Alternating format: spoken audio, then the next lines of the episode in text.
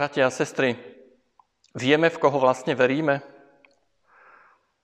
Je už polovica septembra, to znamená, že už som bol aj vyučovať náboženstvo na stredných školách.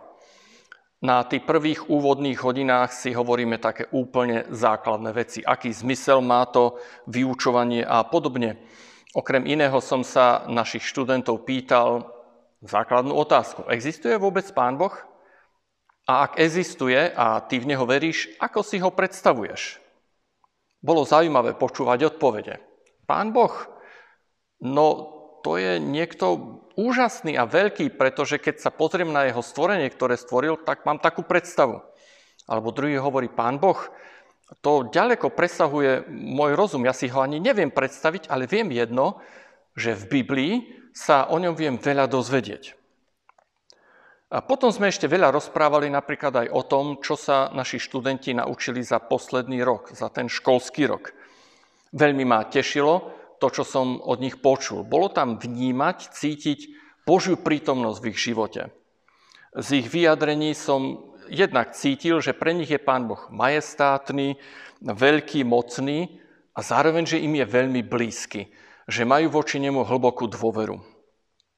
Žijú s ním, a nemajú strach z jeho majestátu. Skôr naopak, dokážu mu o to viac dôverovať a odovzdať sa mu. V 97. žalme čítame tieto slova o Pánu Bohu. Hospodin je kráľom. Oblak a mrákava sú vôkol neho.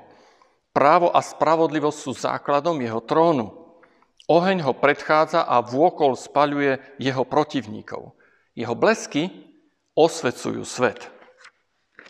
Pán Boh v tomto žalme je opísaný takisto veľmi majestátny, mocný, povedali by sme až hrozný a obávaný. Určite aj toto patrí ku predstavám o Pánu Bohu. Cítime za tým jeho veľkosť, ktorá všetko presahuje a presahuje predovšetkým náš rozum a naše vnímanie, presne tak, ako o tom hovorili aj tí študenti.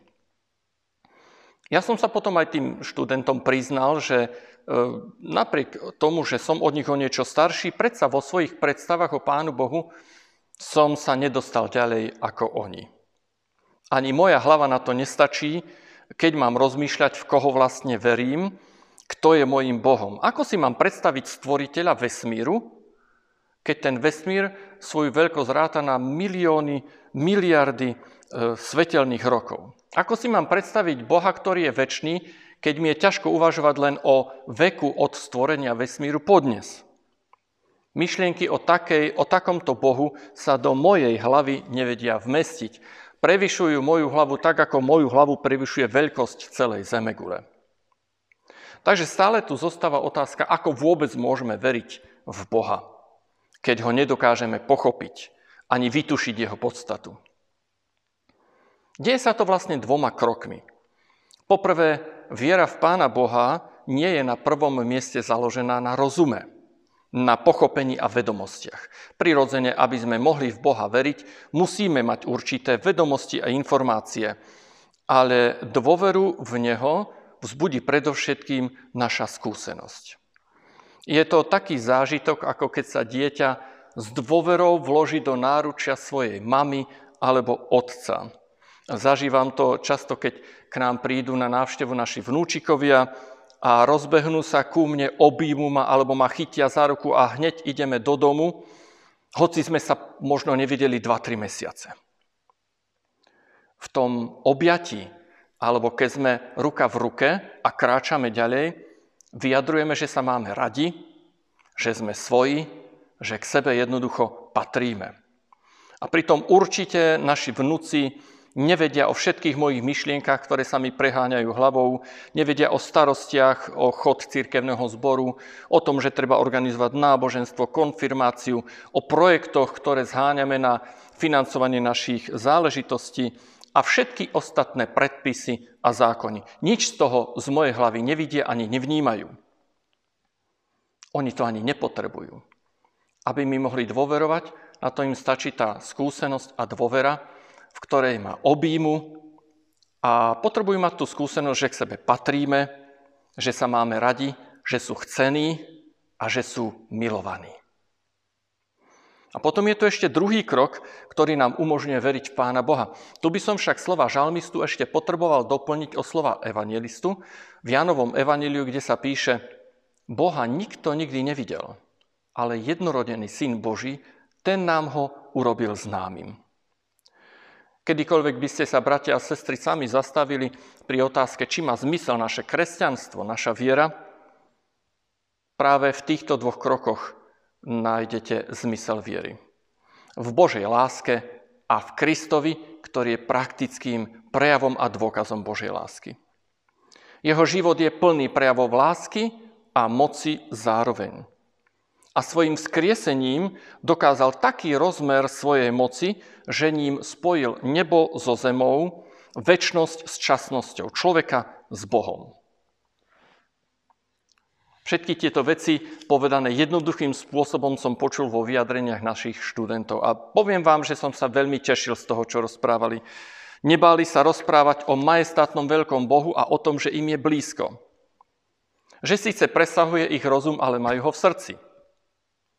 Myslím, že práve týmto vyjadrením presne vyjadrili správny postoj k Pánu Bohu.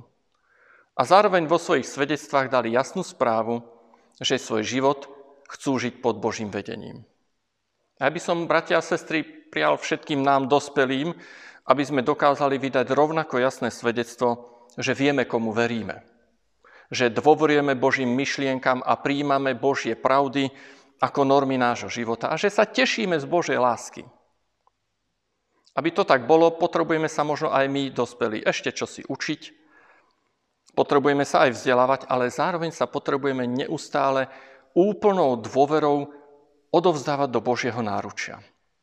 Asi potrebujeme denne zažívať tú skúsenosť, že čo Boh činí, to dobré je. Že ak niečo Pán Boh zrežiruje, tak je to najlepšia režia pre náš život. Je to vždy o mnoho lepšie, ako keď by sme chceli mať všetko pod kontrolou my, ľudia vo svojich rukách. Prajem všetkým nám, aby sme dokázali mať jasno v tom, v koho veríme. Nech nám v tom pomáha Pán Ježiš Kristus, Boží syn, ktorý nám svojho Otca urobil známym. Amen. Milý Pane Ježiši Kriste, ďakujeme Ti za to, že Tebe môžeme poznať dokonalú Božiu lásku aj nesmiernu Božiu moc. Prosíme ťa o dar viery a čistého srdca. Pomôž nám s detinskou dôverou vkladať sa do Tvojho náručia po celý náš život – aby sme sa s o to väčšou dôverou vložili do Tvojich rúk aj vo väčšnosti. Amen.